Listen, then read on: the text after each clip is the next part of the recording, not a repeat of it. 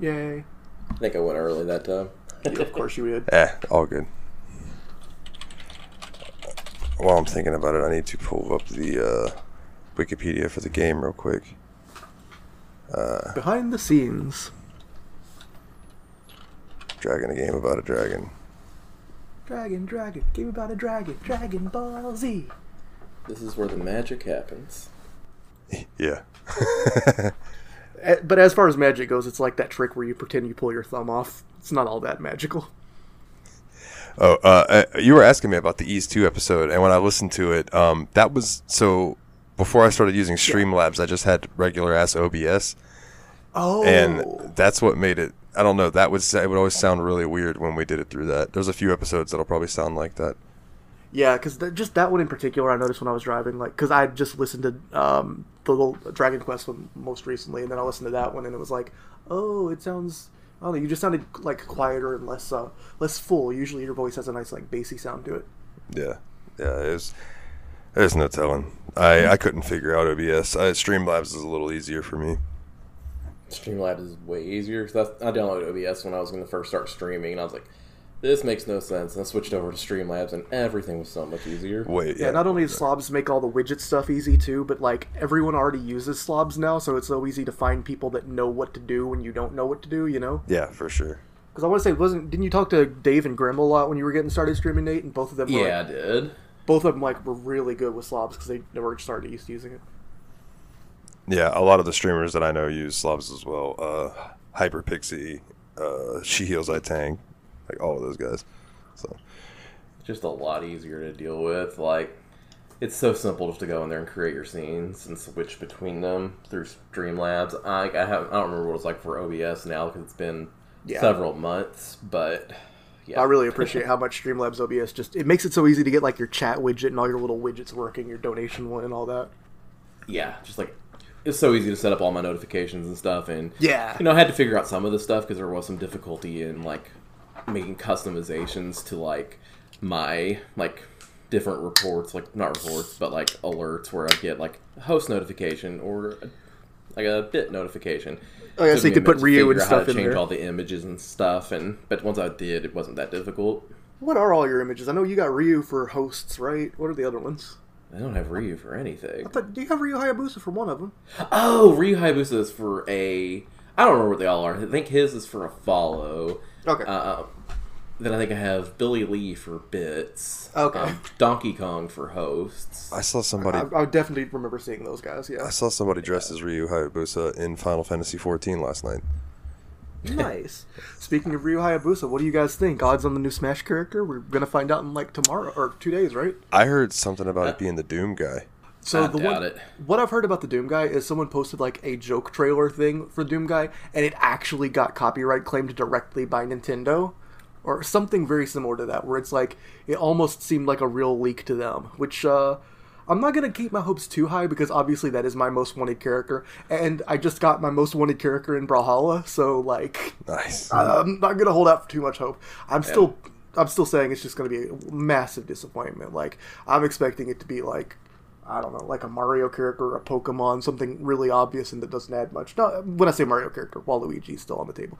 Maybe we should save this for the E3 part of the episode. Oh, well, we could fix that. Hey, everybody, you're listening to the Steam Machine podcast, and uh, what about the music?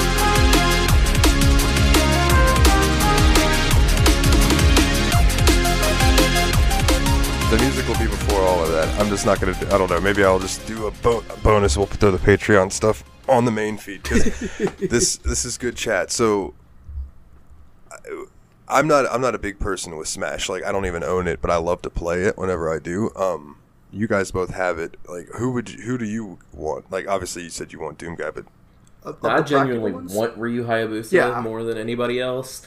Um, but my money is on Crash Bandicoot and a Pokemon Silver, not Silver, Pokemon Sword or Shield Pokemon for the final two DLC slots. I, I think those are just the two most logical ones to assume. I really do think Crash Bandicoot or Toxtricity or uh, Waluigi are very likely. yeah, fair enough. Crash would be cool. Uh, I think Spyro could be cool too. Spyro also, yeah. That'd be good, but I just don't think he's as relevant as Crash is at this point, especially with the N. Sane Trilogy and Crash 4. And I'm sure that whenever they announce that Crash 4 is going to come to Switch, that'd be the great time to announce him for Smash Brothers. Oh, absolutely. Yeah, that's fair. Wait, so are you actually in the episode now, or are you joking? No, I wasn't joking. Oh shoot! I wasn't. I, I wasn't joking. I'll figure it out in post. um, so as far as like, so before we get to the, the trailers that we watched together, uh, E3, like, what have y'all kind of taken from it so far? Uh, I've only seen stuff from the Bethesda, Microsoft thing, and like maybe a couple other things here and there. So I'm interested into like what you guys have seen because I've been asleep all day. The bad thing is I didn't really pay any attention to E3. The last thing that I really watched anything of was like the Ubisoft reveal thing from Saturday, so I didn't really see any of the E3 stuff yet. Yeah, we both synced up and watched the Ubisoft one together because we wanted to, we knew there was going to be a Brawlhalla announcement, and also like Ubisoft has enough stuff that they make that's like we were hoping to see something cool, like low key, kind of hoping Rayman would be in there for one thing. Yeah. Well, But like, uh, there was some pretty cool stuff. I mean, it looks like they've really changed the way they promote Rocksmith now, where it started off almost like this is a Guitar Hero, but it teaches you a real guitar, and now they're treating it completely as an educational like software that like is for learning guitar. There's community things on it and all that. And honest to God, like I hadn't thought about Rocksmith in a long time, but seeing that trailer for Rocksmith made me think I I could actually see myself like buying and using that all the time. yeah, I've thought about getting Rocksmith before. I've got the I guitars the for upcoming one's called Plus, right? Rocksmith Plus. Does that sound right? I don't know. Like Nate, do you know? I mean, close enough, right? Yeah, that's, yeah, pretty much That's what I was thinking. Um, as far as Ubisoft, I think the only thing that uh, I haven't watched yet, they dropped a new trailer for Far Cry Six. Yeah, yeah, Yeah. And oh man, Nate, you tell you, you talk about Giancarlo because he was great in that.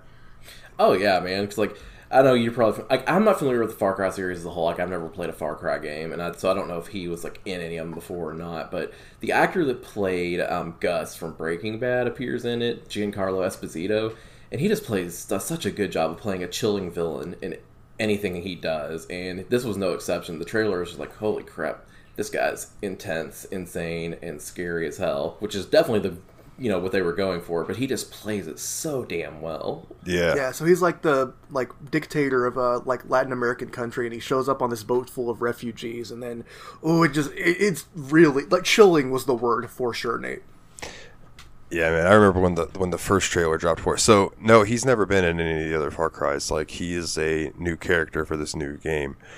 Um, but judging by past Far Cry villains, uh, I am looking forward to seeing what he does with it. Um, because Oh yeah, it's it's gonna be ridiculous. And that guy was so good in Breaking Bad. Um, and oh go ahead. I was just gonna say, but the the first trailer that they dropped, like I said, I'll, I'll have to watch this second trailer. Um, I had heard y'all mention you watched the Ubisoft thing, so I didn't make you watch it again. Um, but man, the uh, the hold on.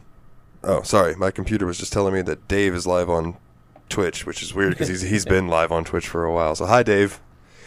Um, Dave, how's Flintstones? Shout out Tadpog, Tyler and Dave play old games. Those guys rule.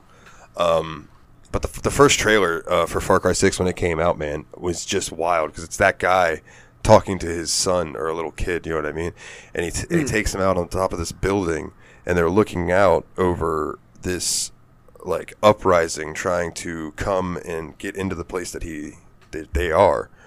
And he's basically explaining to the kid that you have to keep a grip on people because if you don't keep a grip on people, uh, they'll start to turn against you, and and it's it. He goes on. It's it's, it's way more uh, eclectic and better than I am trying to reconvey it. Trust me. Um, but it ends with him holding a grenade Oh, I know what it was. He said that uh, ruling over the people is like a grenade. He said if the p- pin gets pulled, as long as you keep a firm grasp on it, uh, nothing will happen. But if you were to let go, it would all blow up. So then he ends up putting this grenade in this kid's hands, and the kid's holding it, and he tells him something, and then he just like tells him to drop it. So the kid's holding it, and you see his hands kind of open up like they're about to let go of the grenade, and then the trailer ended. But it's just this like four or five minute dialogue that is so just, oh man, it made me so excited for the game. I was like, I can't Yeah, wait the- to put a bullet in that motherfucker. For, for sure. The trailer we watched was again. It was almost. It was just. It was the Gi- Giancarlo Esposito. Is that right, Nate? Yeah, that's it. It was just the Giancarlo Esposito show. He was incredibly chilling in the dialogue, and the sun does show up again. And they had another thing where they were talking about like the history of villains in the Far Cry series. Like I don't play Far Cry, so I can't tell you much about it.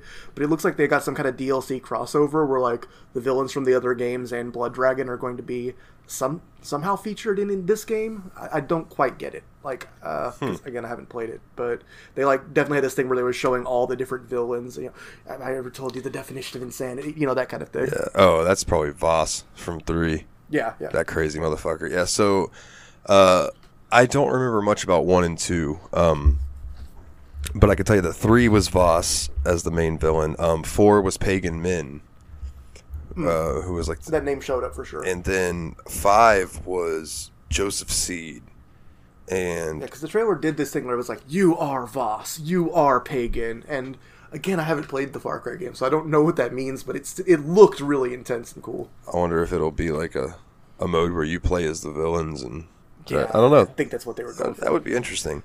Um, I, I personally, I really look forward to doing Far Cry Five for the show at some point. Um, It'll probably be after I uh, get you this graphics card and stuff because it's it's a pretty graphics intensive game. But like, uh, it's about a crazy religious like Christian cult that has taken over an area in Montana. Oh, okay, I did hear about And this. dude, what a fucking! I haven't beat it, but it, like, what a fucking ride! The stuff I've played, like, some people didn't like it, and like, you know, I, I understand that it's Far Cry. It's not for everybody, but man, I really. I remember that release being controversial too. Like people were mad. They was like, "How dare they portray us like this?" And it's like, well, It's like, well, because not saying anything, but stop being creepy cults and Yeah, go. stop looking like creepy cults. it's like, please go watch the movie The Sacrament and come back to me, because that shit's based on real, real life. uh, it is wild. So, um, but we did, we did watch some trailers. Um, well, before we get that, was there anything else in the Ubisoft? Uh, Oh, uh, yeah. There was one thing that I found really striking because I I'm I've never been a big Rainbow Six guy either. But my understanding of Rainbow Six is it's this highly tactical squad based shooter that's like very realistic and all that. And the first game they showed was Rainbow Six versus alien zombies, and I was extremely not into that. Like it, it just apparently it's an offshoot of a popular mode from the last game, Rainbow Six Siege. There's a mode called I think uh, Outbreak or something, but um, I don't know. It seems weird for them to take like to go from a kind of realistic semi sci-fi like very military tactical shooter game to like all of a sudden it's like these special aliens. Yeah, then like even the aliens, like when they showed like the types of like the Type Two aliens or whatever, I'm like, this just kind of comes like the special infected from like Left 4 Dead. Like this does not. I I haven't played Rainbow Six, but this doesn't feel like Rainbow Six, and I'd love if a Rainbow Six fan could tell me if this is what they wanted or not, because I felt like getting mad on someone else's behalf. I almost feel like that that's a cash grab to put money towards the next actual Rainbow Six game. But they've been working on this for a couple of years because it was even originally entitled Rainbow Six Quarantine, and they had to drop that name when we had a real life ass quarantine. I wonder why.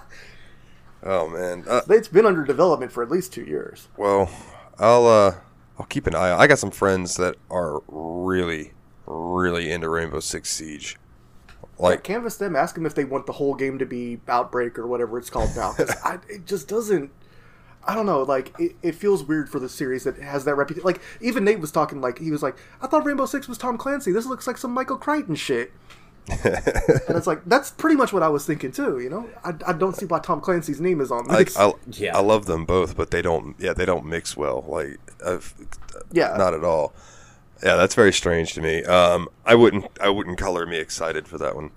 No. Oh, they I'd also say, had like, this the really. other- oh, go ahead. Sorry. Yeah, I please. was, say, I was going to say, just move the conversation to the next thing that I thought was a pretty big announcement at the um, Ubisoft thing was they're actually making a sequel to the Mario and Rabbids game for the Switch.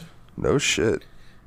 Yeah, which I I knew like, that was a the hell's really big Mario popular game for a lot of people, kind of the tactical Mario game. So it looks like they're making a sequel, and the trailer was pretty cute and funny. The biggest thing was to me was how funny Rabid Luma looked. yeah, Rabid Luma and Rabid Lo- Rosalina were the stars of that trailer to me too. I will have to check that out. I will have to give that a look because I, I never played the first one, but I heard great things about it, and I like tactical RPG type games. So Yeah, it's Yeah, one of those things fun. that that's not my style of game, but it's one of those things that I'm happy exists because in its own thing it looks really cute and fun, but I, it's just not my kind of game. Also, props to the Rabbids for kind of marrying up when they started off with Rayman and now they're shacked up with the mustache man himself, you know? yeah, right, for sure. Move their way up in the no world. offense, Rayman fans. Your shit's cool too. So that brings me to what I know about and what we uh, we watched some of today, and some of these that we didn't watch, but that's okay because I'm still going to talk a little bit about them. Um, the trailers that were revealed from the Microsoft slash Bethesda uh, E3 and um, one from Square Enix. I still haven't checked out the rest of what Square Enix released, but uh, the first one I do want to bring up is Redfall. Now, I saw the trailer for this with you guys. Um, Mm-hmm. I can't really tell you what it's about other than it's got cults and vampires in it, and it looks pretty, but there was no actual gameplay. It was just a movie trailer. Yeah, it was kind of confusing in that way. It didn't really give on a lot about it was. It seems like you're a group of young, kind of like post college, but just barely kids, and you're fighting vampires, but there really wasn't a whole lot more to it than that. It was kind of a cuter animation style. It wasn't like a realistic game. Like the characters kind of had that kind of like cutesy, not really cutesy, but you, you, you kind of get You I'm could see a getting from that. Pixar movie kind of looking like that. Yeah, like a more mature Pixar style. Yeah. Yeah. Yeah, maybe DreamWorks. yeah, something. uh, less smirking than DreamWorks, but yeah. but it gave me the vibe of like Left 4 Dead, which almost doesn't make sense because they're also doing Back for Blood, which is the spiritual successor to Left 4 Dead. Now, I played in the alpha for that, and it's Same. fucking awesome. Unfortunately, my laptop really hated that alpha, so I didn't get to play much. But I did get on that game with two friends and play it some. And um, if you liked Left 4 Dead, this is more, better, bigger, badder Left 4 Dead. Like it's great. Yeah. It, it really was a lot of fun. But I'm I'm still confused though because Redfall gave off that same vibe, but just instead of zombies, it was cultists and vampires. So maybe that's the thing. Maybe they're trying to cash in on two different fan bases with the same style of game. I guess we'll have to find Yeah. out when more more is revealed because that was re- literally just the reveal trailer. So there was like no gameplay, no nothing. I don't even think there was a release Yeah, date for Red, Redfall. Summer. Because No, I uh, don't think so. the Redfall had like the trailer had very like very personality driven characters, so I could see where that's definitely where you would get like the Left 4 Dead vibes. And there's like obviously fodder zombies and imp- fodder vampires and like main talking scary vampires. So like it could just as easily be like a Left 4 Dead type game. And I don't know, I I'd, I'd give it a try, but I want to know more about it first. Yeah, yeah. It just says summer 2022, so I'm sure we'll hear more between now and then. The funny thing about Redfall though is, um, so before the game uh, Redfall was announced today, like everyone knew that they'd copyrighted the name and they thought it was like low key the title for Elder Scrolls Six, which we still don't really know anything new about. Yeah, and you know when when that was a thing and people were talking about that because I do remember that being discussed discussed the Redfall. Um, That makes sense because I feel like uh, there's a strong rumor that the next game is going to take place in Hammerfell with the Redguards, and Redfall's a great name for that. oh, maybe I know. I I don't know. I think that they wouldn't go for an. Uh, I think if they were going to do that, they would probably call it Hammerfell, just Probably based on Considering- the naming yeah. conventions from the games before. You know. yeah. Um, now, what'll be interesting though is I think Orsinium is up in that area too, in the map. Hmm. So that would, that would be interesting. That would, it'd be interesting. Like no news as far as I can see. No news on Elder Scrolls Six. No surprise there. Um, That is a wild idea, though, to have a game that actually like really gets in depth with the orcs. Like, I would actually be all about that because I feel like they're one of the less beloved mer races in the game. yeah, I, I completely agree because I one of my first characters was an orc uh, way back in the day in Oblivion. Oh, I, I appreciate people that play orcs and that play the uh, the non-man, non-elf races. Like you know, our Nate, Nate, didn't you play an Argonian for most of your Skyrim playthrough? Yeah, so I've tried to get into Skyrim twice. First time I did it, I did it as an Argonian. Second time was an orc. All right, keeping it green, man. yeah. Because I'm a huge nerd, I made a Breton that looked like me and named him after me, but I named him Wilhelm because I thought that sounded more fantasy. And then there was an innkeeper named Wilhelm. I uh, I always go Imperial. I don't know why. I just like feel like I play a human in real life every day, so when I get onto a video game, I'd like to be something different.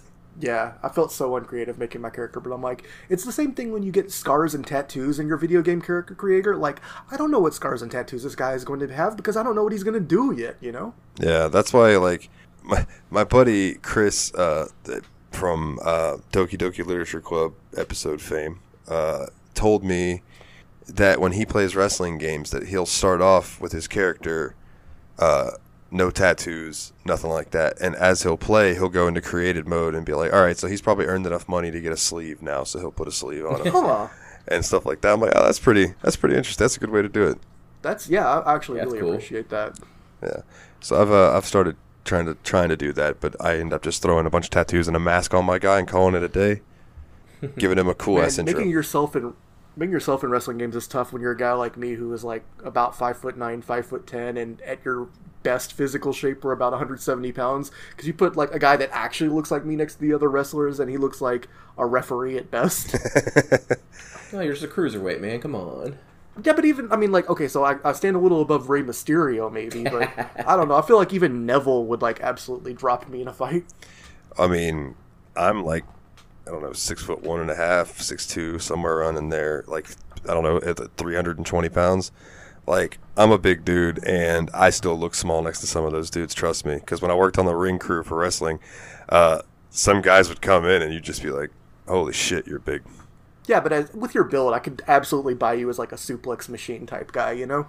Yeah, I guess I could give the old Kevin Owens like go in there and brawl and th- throw some shit. Uh, I mean, hell, it works for Kevin Owens. He's great. He's he's. Yeah, I love. I love that guy. Actually, brilliant. I love KO. He's the man. Um, Honest to God, I think he is the best in-ring talker since Chris Jericho. Uh, yeah, I won't argue like, that. He just talks shit in such a perfect way. I won't argue that. His promos are fire. Mm. Uh, so up next was Stalker 2, Heart of Chernobyl. This was the longest trailer we watched, but by far the most intriguing to me. Um, and the probably the best looking, judged by because yeah. it actually showed some gameplay and like uh, uh, overall, I'd say it's my second favorite trailer we watched, but for completely different reasons. But yeah, it definitely looked like a pretty interesting time. Like I wasn't really familiar with the series at all beforehand, but it looked like it had a lot to offer. I, I, I love the concept of the series. I've never played a game in it, but I love the idea of a series set in like a slightly fictionalized version of the uh, Chernobyl exclusion zone. Like everything mutated and lonely and weird. Like it looks really cool. I really hope we get a Stalker game for the podcast soon. It's fictionalized as far as we know. true, true. they're, they're, uh, you know, there's no telling what they're they're keeping quiet over there. And and as far as Nate, what you said, uh, I do believe that uh, my favorite trailer is probably the same as yours. Um, and yes, for completely different reasons. but we, we will get there in the list. Um, this game looks sweet. Yeah, uh, I have all three of the original Stalker games: uh, Shadow of Chernobyl, uh, Call of Pripyat, uh, pardon me if I can't pronounce that correctly. And there's one more. Clear Sky. Clear Sky, yeah. Um, and I have all three of those. And this might even be one of the games that I just decided to shoehorn in uh, at one point, just because I have the ability to do that. And if I really want to play something, if I get a real hankering, then I'm just going to shoe, shoehorn something in. Um, and yeah, I, I do know. I've heard it's, it's punishingly hard. Um, I've also heard that there are a couple mods that make the original games easier to play these days, as far as uh, just uh, updating, not really quality of life, but kind of updating the way things look, making things a little clearer, easier to read, that type of thing. Cool, cool. So that could be cool to look Today I learned that Stalker is actually based on a novel and movie. Uh, there was a novel called Roadside Picnic by Arkady and Boris Strugatsky, and a film called Stalker by Andrei Tarkovsky that were both in the uh, 70s, made by Soviet people. So, like, I guess we never would have got it in the U.S. because I don't think they were exporting a lot of culture in the Soviet era. So, like, the whole thing sounds really fascinating. I really want to play these games. Like, I'm not just like blowing smoke. These are this is a fascinating universe I want to explore. Yeah, for sure. Um, Russian, dude. There's some seriously out there Russian games um, that Oh, yeah. seem like, oh, excuse me, seem like they would be a lot of fun. Like uh, there's the Stalker series, and then if I remember right, uh, I think Pathologic was made by Russian developers, and that game is another game that's just super fucking bleak RPG. There's a weird melancholy that Russians can pull off so well in games. Like even in the Doom community, like uh, Alt is a famously Russian uh, Russian made like uh, megawad, and that one is like very well known for being like stark, creepy, lonely, and uh, really out there, even by Doomwad standards. Oh, I'll have to check that out. I'll have to check that out. Um, let's see what's next. Uh, Starfield. Uh, again, a trailer that showed not a ton, um, but looked really pretty.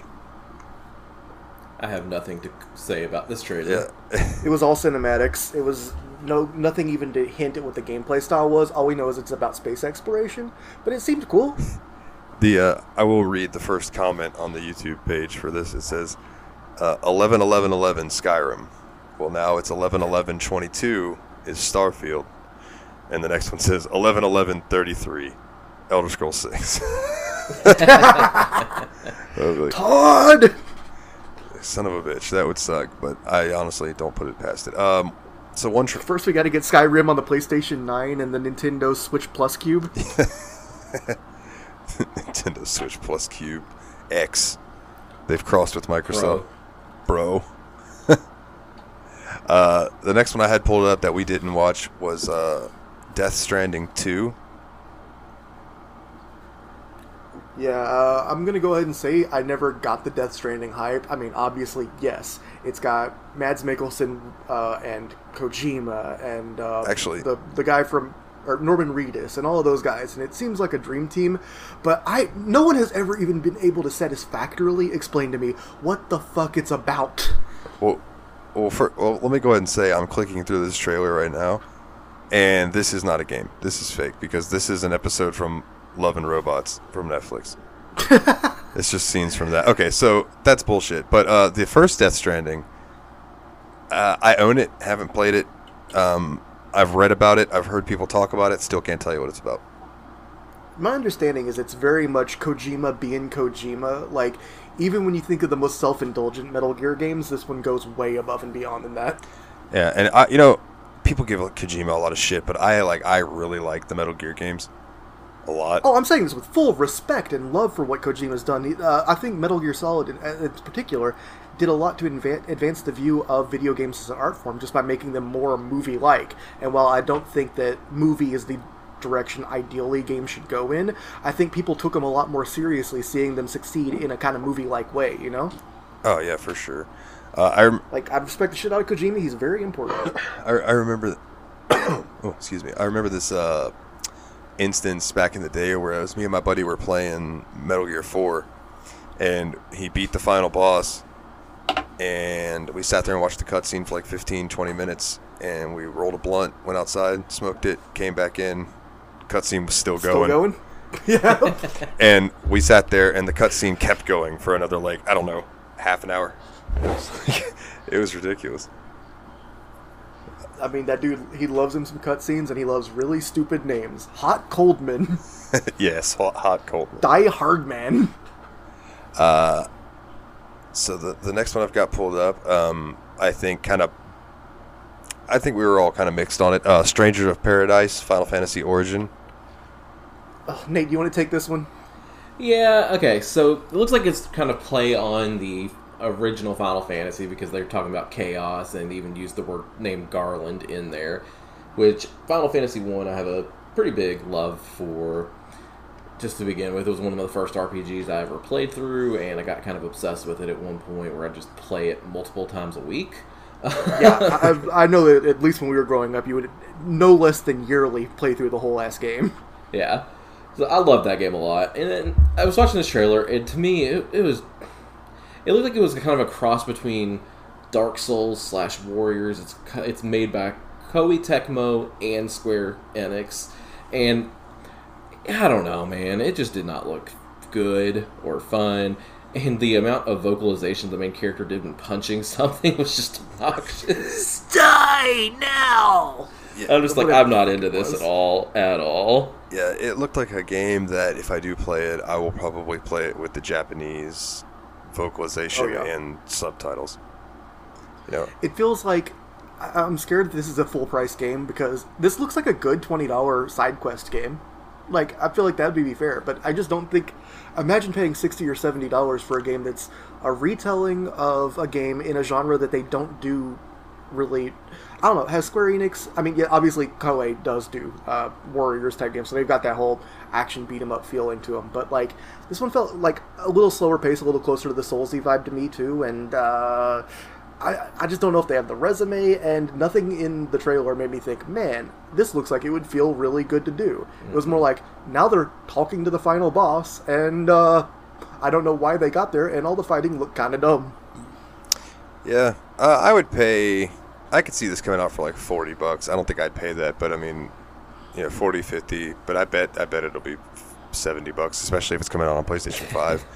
Um, but I, I will say that's one thing that I respected about the Stalker Two trailer is that all of it was in Russian with ca- with captions. Yeah.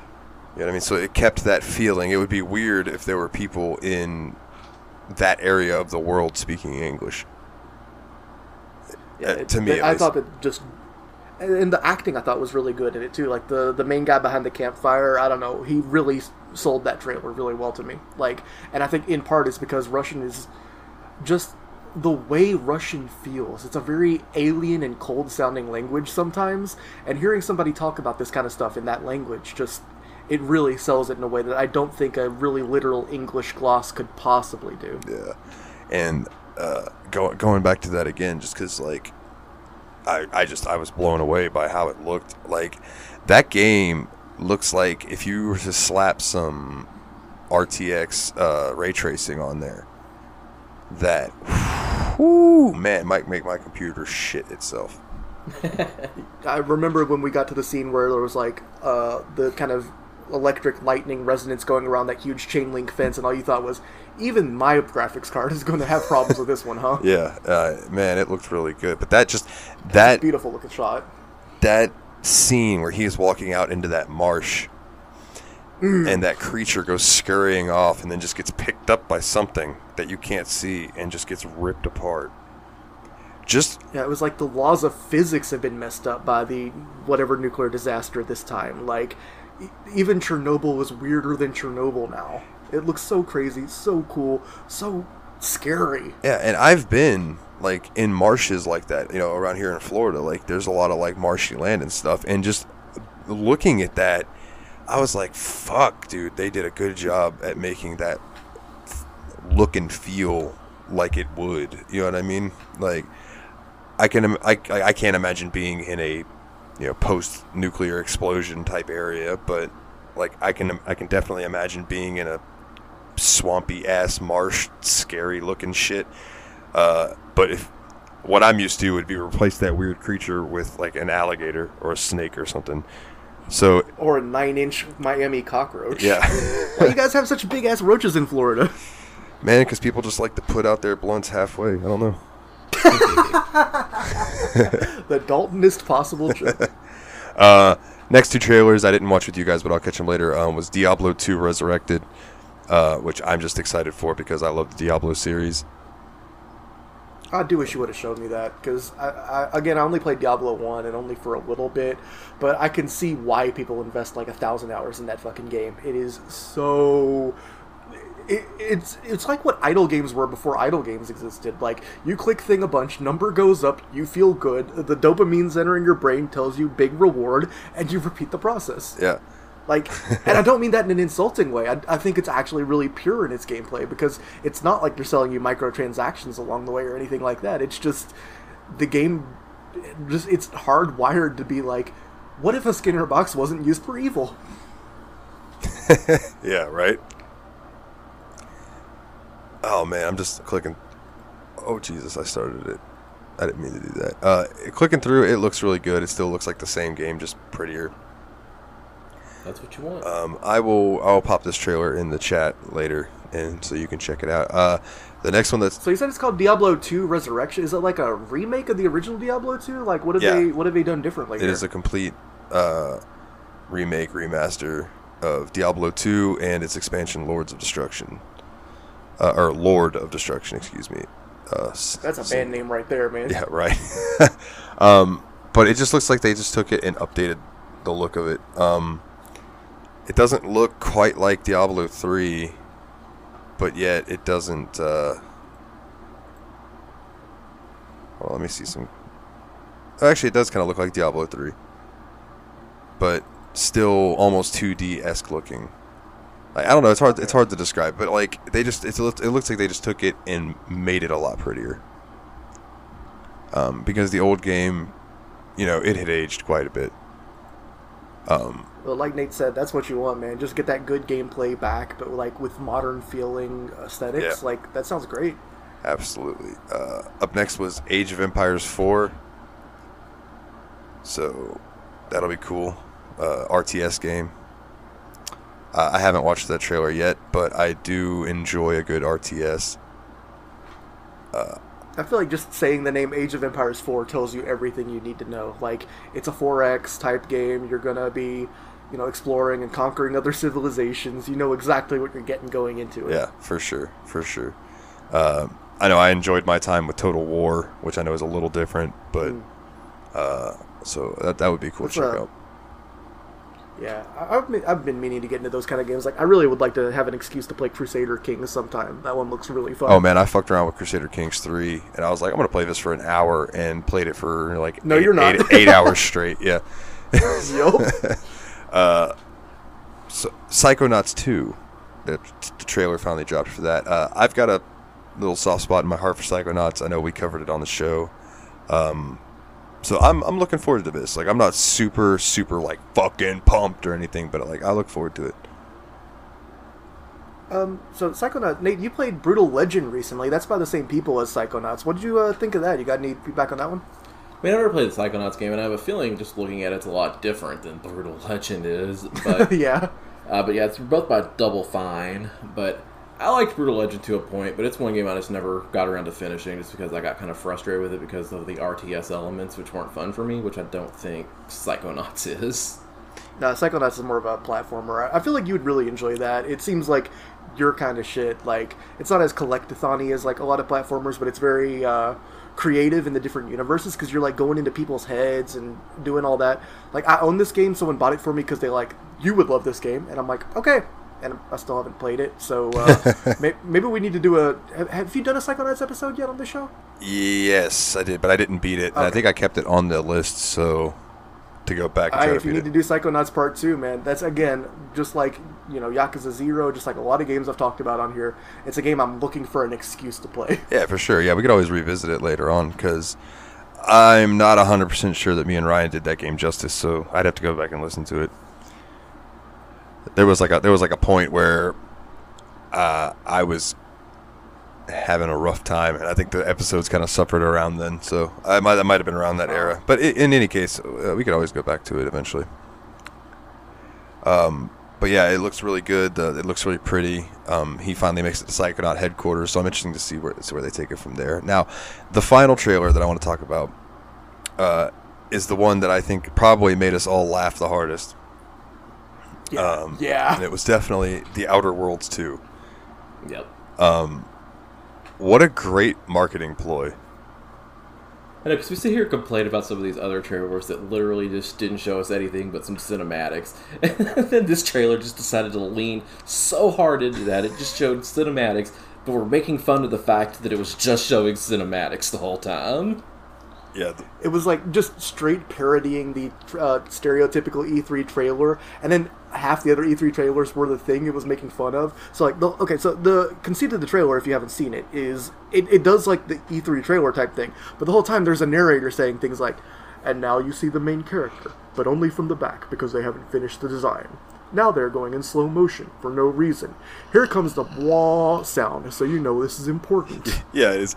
Now we're going to pan over a big landscape, and you know our game is big and pretty because lens flare.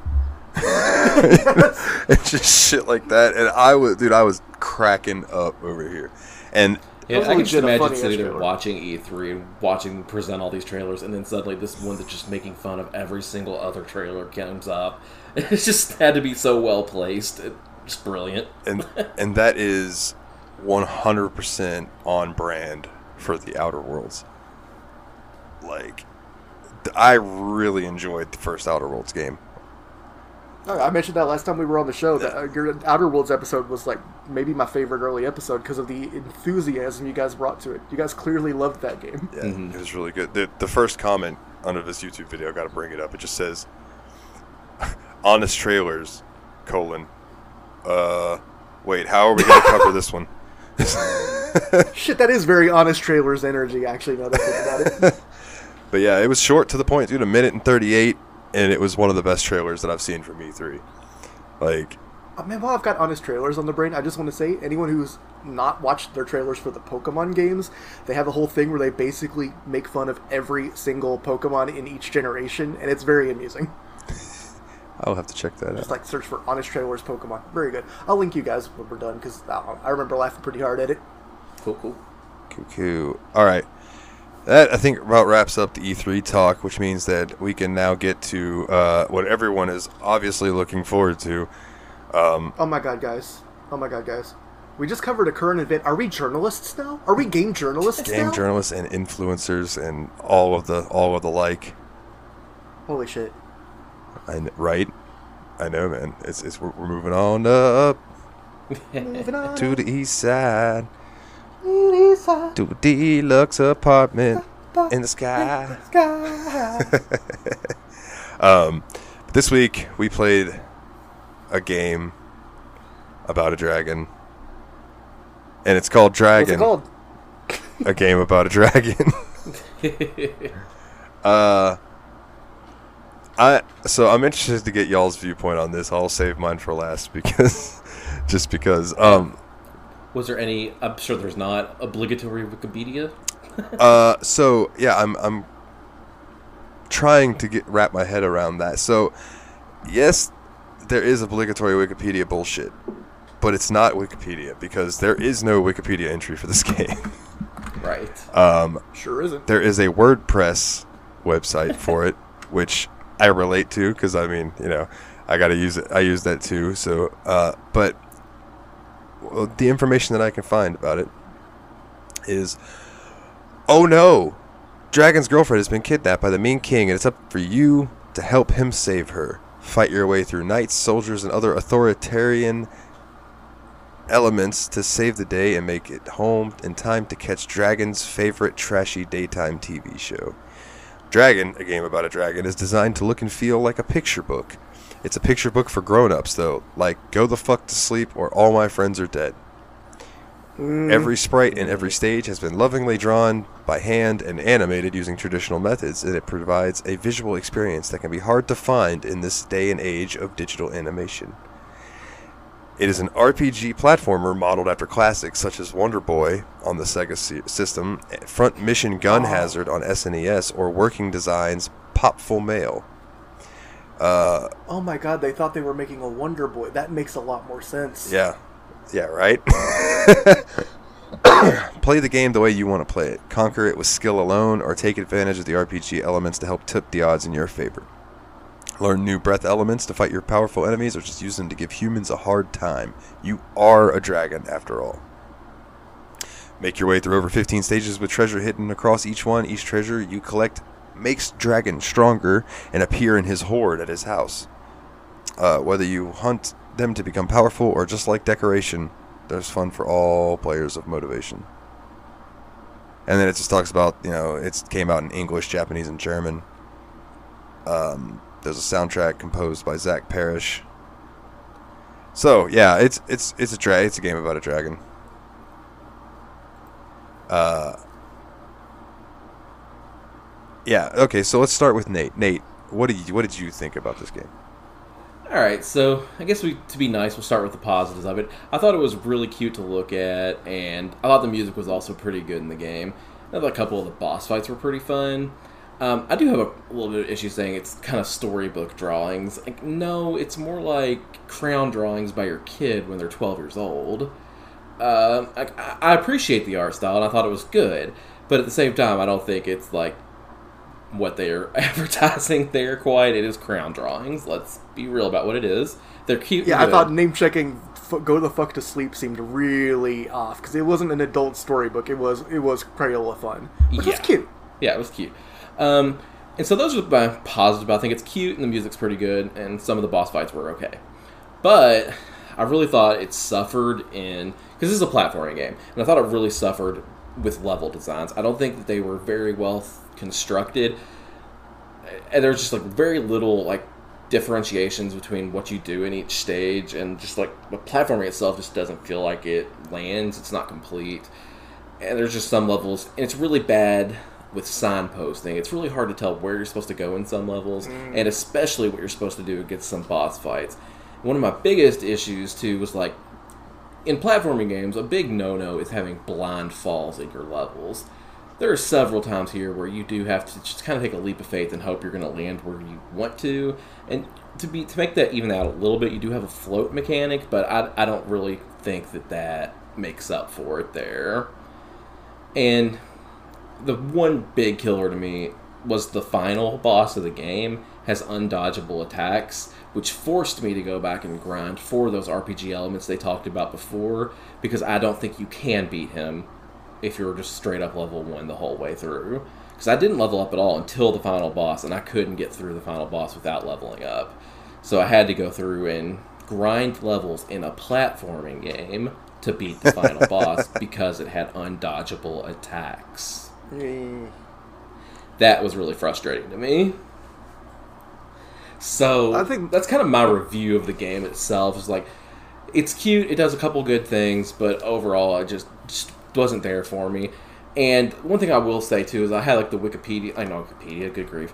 I have Steam pulled up right now, and I got an achievement for the game. The achievement was called Bubbles Over Shining Sea, which was for finishing the game with a regular ending. So apparently, there's multiple endings. Yikes! Oh, Um, wow. but the amount of players that achieved that achievement, 6.1%.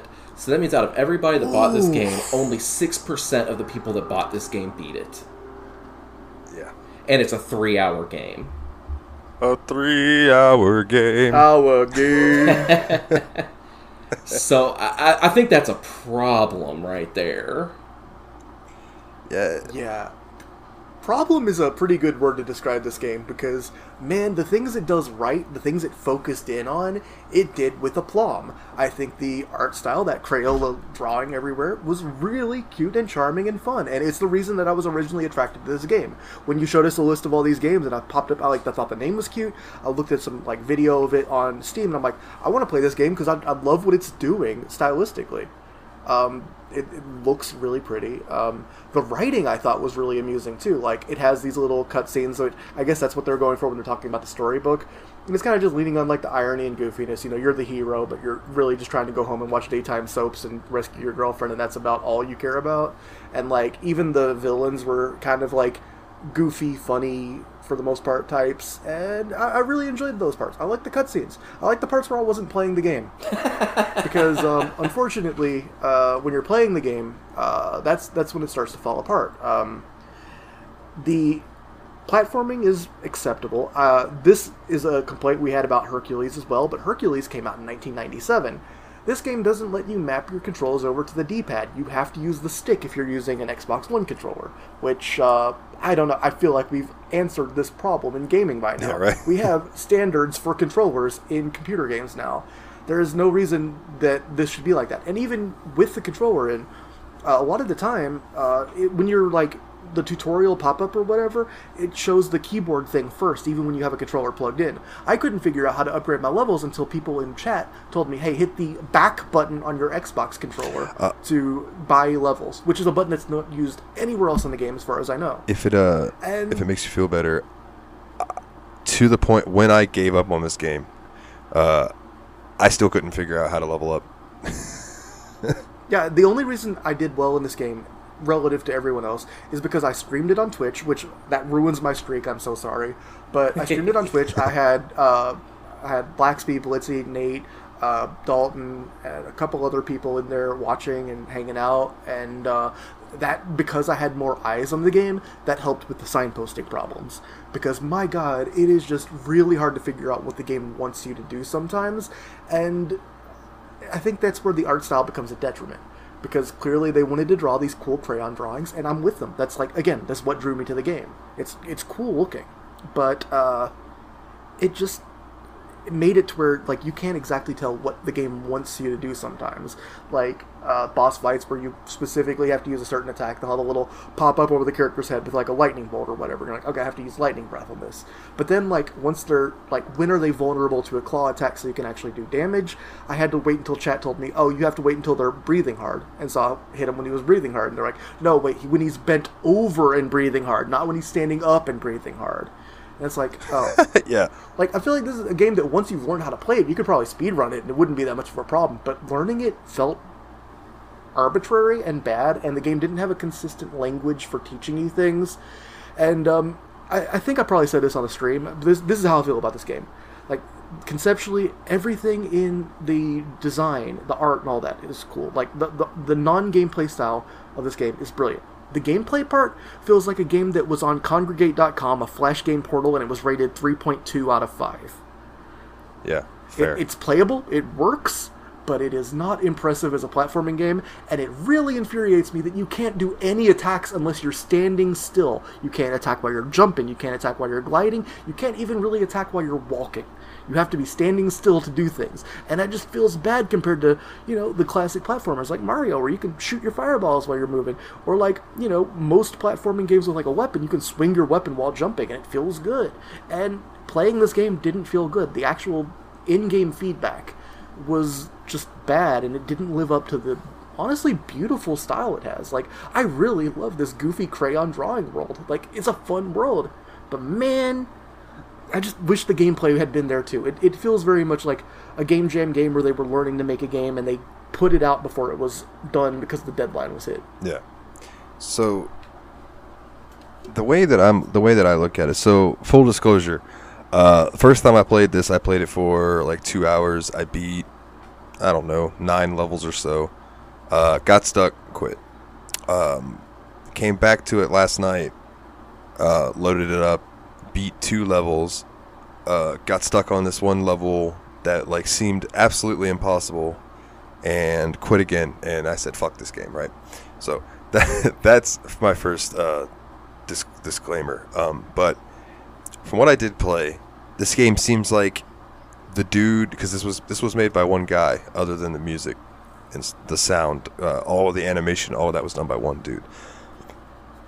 It seems to me like he conceptualized the art idea, got charmed by it, and wanted to create a game where he could do that, and the gameplay came second. Or not at all. like or yeah or third fourth fifth whatever you know yeah. So like that was an afterthought. He like he wanted to make the game look a certain way and then worry about all right well then how are we going to implement this? What kind of game is this going to be? Because this could have easily have been like an in like a runner you know what i mean Yeah, oh man, that this style would have worked great for an endless runner. Holy shit! If it was Canabalt but hand drawn, that I would love that. I would be singing the praises right now. You sh- you should have been there. Just tell this guy make a fucking endless runner. It would be great. And I mean, well, I- I- like I know, I know, me and Nate both like talked about this uh, in in our chat that we have. It is so easy to just run and f- glide over enemies that you can go across multiple levels without having to kill anybody. Which is also to the detriment of the gameplay balance because again, in the boss fights, you actually need the upgrades, which you can only really get by killing enemies. It's fucking weird, man. It's a weird game. Uh, I give it like oh a three out of ten Dragon Breaths. Maybe, maybe, Yeah, maybe a I'm a actually half. 100. Oh, sorry. Go for What'd you say? I was just saying maybe, maybe three and a half, like three to three and a half, somewhere around in there. No, I was actually coming into this episode thinking about it, and like you know, I was thinking about giving it a four, but after getting, I think it's more thought after talking about it, I realized I don't like it as much to give it a four, so it's a three for me. I can't believe I'm bringing things back to Doom, but I've mentioned before that my least favorite Doom level is Limbo E3M uh, and E3M7. And even though the level is a beautiful level that I really think looks like hell more than anything else in Doom, the gameplay is a bunch of weird teleport traps that's not fun to play. And I respect that it's not everyone's least favorite level because it looks good. And this game also looks really good. I love the aesthetic. I'm going to go ahead and give this one a 5 because I appreciate what it's trying to do. It just failed at every part that involved actual video gaming. Fair, fair point. Fair point. Um, which then brings us to oh oh we don't have to run anything this week. There's there's there's Oh. nothing to there's nothing to look at. Uh, next week, Steamy gets to chill. yeah, next week Oh, yeah. is uh more Dragon Quest Eleven. Hope you guys have been moving forward on that. I'm at 45 hours now. I was going to check in with you guys, see how we are all doing. I think I'm, I would have to check Epic. I have gotten to 51 hours, but I think you're still further in the game than me because I've spent way too much time at the casino. oh yeah. I, I really appreciate your casino tips though, because like without that, there is a section where you actually mandatorily have to do a casino, and uh, without you telling me how the slots thing works, I probably would have goofed it up some. yeah. Yeah, I'm. Uh, I need to dive more back into that. I did put a good amount of time into uh, Final Fantasy 14 this week, but I was really pushing to get my paladin to level 70, and now that I got it there, uh, I can relax a little bit. So, um, yeah. Congrats on the level 70 paladin. Yes, thank you, thank you. Um, I'll be diving into uh, a lot of Dragon Quest this week and getting in there. And um, so, go ahead and cover this. Um, I believe it's not next weekend, but the weekend after that, I will probably be uh, recording a chat with James um, for about just about his thoughts and stuff on Eleven, and I will probably edit that into our final uh, Dragon Quest Eleven episode uh, just because like I don't want to bug you guys super early in the day, and then like me and him usually record around like one or two in the afternoon because you know he usually has family stuff to do at night. Um, so you guys don't have to worry about having to do a big boy like podcast with like four, five people on it or anything like that yet. Not yet. Not sure, yet. sure. We, we pull like Final Fantasy six or something. Everyone and their mom's gonna want to come on, and we'll have to filter filter it out some. But Uh, dude, I'm gonna say this much. I need a JRPG break after Dragon Quest 11, though. oh, brother, brother, me too. me too. I I, mean, not only is it a great game and a huge game, but there's just. I know I'm going to be burnt. Like, there's no way I'm going to finish this game and go, like, okay, now I got to get back into Xenoblade. Right. Yeah, and I, I'm coming from Tales of Berseria straight into Dragon Yeah. Quest. Like I'm looking Well- forward to maybe uh, Blair Witch or Yakuza or something that's more Right. action based. Because I've been concurrently playing 11 and 3. Oh yeah, Yeah. that's a lot. That's a lot of JRPG. Yeah, man. I said I was 45 minutes into or 45 hours into the game, and I feel like if this was a PlayStation 1 RPG, I would be at about the middle of disc 2. Yeah, Like this game is a long boy. Yeah, Uh. but I will say I think it's a three disc game. Yeah, I meant out of three discs, like Final Fantasy VII. Yeah. That, that was actually what I meant. yeah, for sure. Or you, or you know, it could be like uh, Final Fantasy VIII, where Disc Four is just like all of the very final end stuff. Yeah. Um, but yeah, man. Um, Nate, go ahead and plug your Twitch and stuff, good sir. yeah, man, you can find me on, as I said, I've been playing Dragon Quest 3. I actually played some Donkey Kong 94 today on stream. But you can find me on Twitch at twitch.tv slash turtlebearman. And that's the same handle I use on Twitter as well. So, you know, come follow me, hang out, be cool. All right, and Ice, now you, sir. If you go to a beach and whisper into a seashell, a voice will call you a dumbass. That's me. I'm the voice. But if you wanted to follow me on Twitch or Twitter, uh, I'm Icebrand Studios on both, no underscore. And uh, I actually did stream once this week, playing the game of the week and also a little bit of Mario 2, just because that is the Tyler and Dave Play Old Games game of the month. So it was fun. Uh, come check it out. You might actually get to see me play games. Hooray! Yeah, yeah, man. And as always with me, you know, you can go to the Steam Machine and find everything to do with the show. You can find merch. You can find the Patreon link um, if you want to help support the show, which would be great because uh, I still can't currently find work. So that's been rough, but it is what it is. So I appreciate every single one of you that donate to the Patreon. Um, and you can also find the link to Spotify, iTunes, if you would I would mean a fuckload if you would go on iTunes or Spotify and leave us a review. Um, that helps. That helps tremendously. Uh, so please, uh, if you have the time and you think about it, go do that for me. Um, what else? Oh, I, j- I released a new album recently, Okame no Kage. Um, if you're interested, if you like the music in the beginning of the episodes that you hear every now and then, or you know the song you hear every week, I made it. I make other music like that. Uh, Nile the Nightmare on Bandcamp. Um, there's a link to it on the, the show page, though. Um, I highly recommend the tracks uh, Psycho Mantis 2 Grey Fox and Carry On My Wayward Cross. Both of them are lengthy ones, but the bop just keeps on going. the yeah. bop that just won't stop. Damn, I should have said that. Nice. well, yeah, I appreciate it, guys. Uh, I think, I think that about does it. So, for this week, uh, they are Nate and Willie. I'm Dalton, and as always, guys, take it easy.